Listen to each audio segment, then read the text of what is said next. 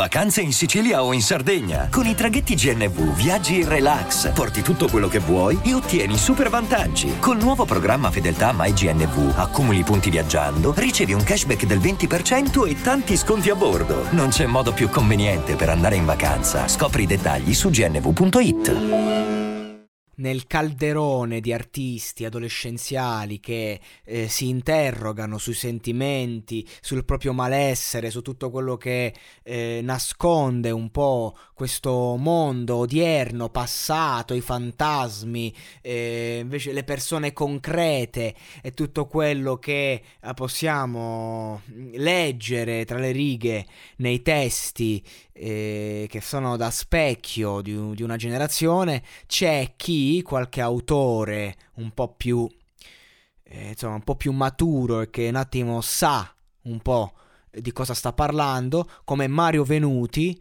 che invece ha scritto brani in cui ci ha dato proprio scolasticamente, quasi a tratti, eh, una, una visione chiara.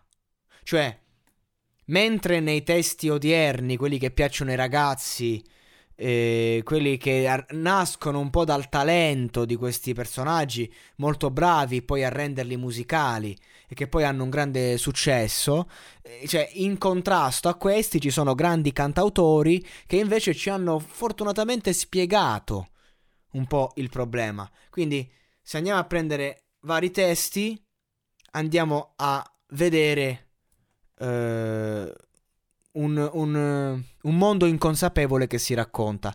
Ecco invece la consapevolezza. E questo è uno dei testi più belli eh, che raccontano proprio il, il mondo de, dell'amore in chiave moderna. Cioè io credo che chiunque abbia provato un po' queste emozioni dall'11 settembre in poi eh, insomma è stato il, il, cambio, diciamo, quando ai tempi, i nati negli anni Ottanta si dicevano la generazione senza padri. Cioè questo testo è la conseguenza di, eh, degli ultimi 50 anni di storia. È un testo che parla dell'essere umano un po' da sempre, però lo, lo racconta... Cioè è sentito, è attuale oggi più che mai, e dice, io sono la classica persona che ama solo quando soffre o quando sente più vicino l'abbandono. E sento qualcosa che ci unisce, destino fatale e ineluttabile, come un legame tra la vittima e il carnefice. Allora, che cosa chiedi di meglio se a te piace farmi male? Legami le mani, legami con doppi nodi all'anima, porta la mia vita a correre da qualche parte, stancala.